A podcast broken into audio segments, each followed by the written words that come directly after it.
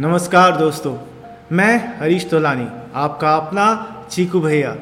आपके लिए लेकर आया हूँ अपने पिटारे से एक और मोटिवेशनल स्टोरी जो शायद तुम्हारे सोचने का नज़रिया बदल देगी। तो चलिए इस दुनिया को भुलाकर अपने आप से मिलते हैं। एक बार की बात है, उत्तराखंड में खूबसूरत पहाड़ों के बीच एक छोटा सा गाँव था। उस गाँव में एक प्यारी सी बच्ची रहती थी।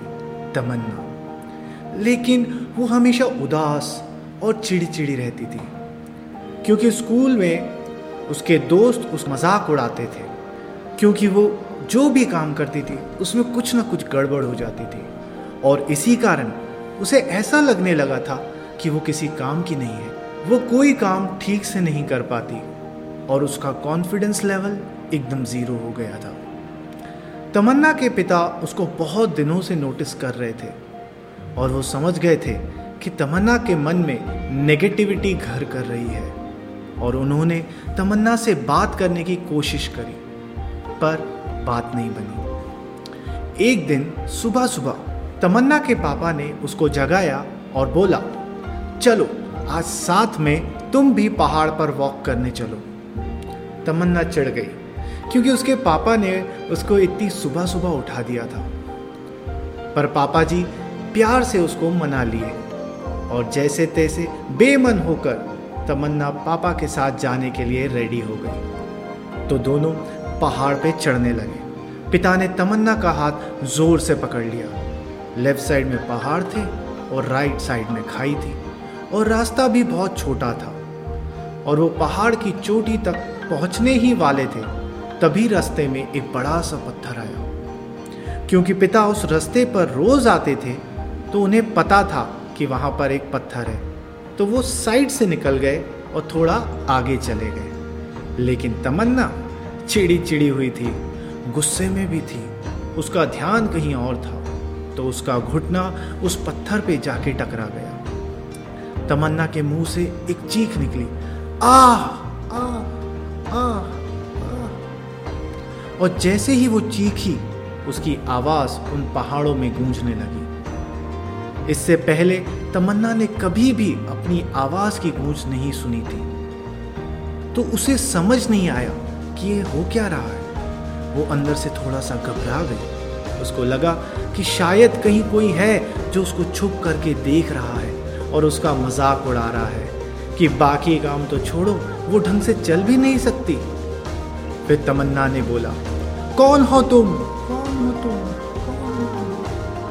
तो फिर से आवाज़ इको हुई और उसे अपनी आवाज़ फिर सुनाई दी। तमन्ना को गुस्सा आ गया। उसे लगा कि कौन है ये जो मेरा मज़ाक उड़ा रहा है बार बार फिर उसने गुस्से से कहा कि मैं तुम्हें छोड़ूँगी नहीं। छोड़ूँगी नहीं छोड़ूँगी नहीं। फिर जैसे उसने इस गूंज को सुना वो घबरा गई। उसके पिता सब चुपचाप देख रहे थे। उसने अपने पिता का हाथ कस के पकड़ लिया। कौन है ये जो मुझे इतना तंग कर रहा है? कौन है ये जो मुझे इतना डरा रहा है? ये लोग मुझे अकेला क्यों नहीं छोड़ देते? और उसके दिल का दर्द बाहर आया और वो रोने लगी।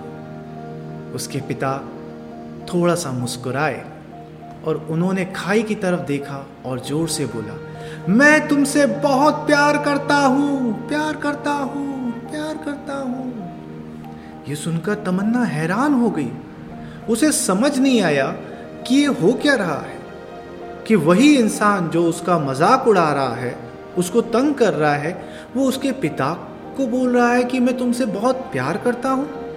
तो उसके पिता ने तमन्ना की तरफ़ देखा और वो समझ गए कि उसके मन में क्या चल रहा है। और फिर दोबारा उन्होंने बोला, तुम बहुत स्ट्रांग हो स्ट्रांग हो स्ट्रांग हो।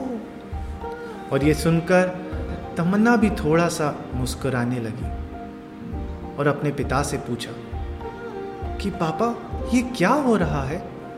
तो फिर उसके पिता ने तमन्ना को समझाया, ये जो आवाज़ तुम सुन रही हो ना, ये किसी और की नहीं, तुम्हारी ही आवाज़ है, जो कि पहाड़ों में गूंज रही है। और तुम्हें अपनी ही आवाज़ सुनाई दे रही है। जैसा तुम बोलती हो, ठीक वैसा ही तुम्हें सुनाई देता है। अगर तुम गुस्से से कुछ कहोगी तो पलट कर जो आवाज़ आएगी ना, उसमें भी गुस्सा होगा। लेकिन तुम अगर कुछ अच्छा कहोगी तो वो आवाज़ भी अच्छी होगी। दोस्तों, बिल्कुल इसी तरह हमारी ज़िंदगी में भी होता है। जैसा हम हमारे मन में इस ज़िंदगी के बारे में सोचते हैं, ये ज़िंदगी भी हमारे लिए वैसी ही हो जाती है। अगर मन ही मन हम अपने आप को ये बोलते रहेंगे कि मेरी ज़िंदगी तो बहुत बुरी है, सारे प्रॉब्लम मुझे ही हैं, मेरे साथ ही ऐसा क्यों होता है, दूसरों के साथ तो ऐसा कभी नहीं होता, मैं इतना कमज़ोर हूँ। तो दोस्तों, सबकॉन्शियसली हमारे एक्शंस भी वैसे ही हो जाते हैं। हमें सब कुछ बुरा बुरा सा लगने लगता है बुरा बुरा ही दिखने लगता है और हमारी ज़िंदगी सच में वैसी ही हो जाती है।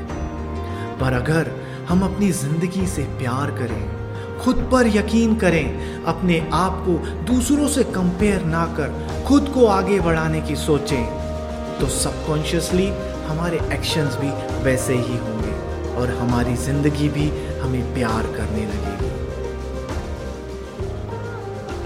और ये सुनने के बाद तमन्ना के दिमाग में मानो एक सुकून की लहर सी बह रही हो। सब कुछ हल्का सा लगने लगा, मन शांत हो गया और उसके दिमाग में अपने पिता की बात घर कर गई। और फिर वो दोनों उस पहाड़ की चोटी पर गए, पर तमन्ना के दिमाग में अभी भी अपने पिता के शब्द घूम रहे थे।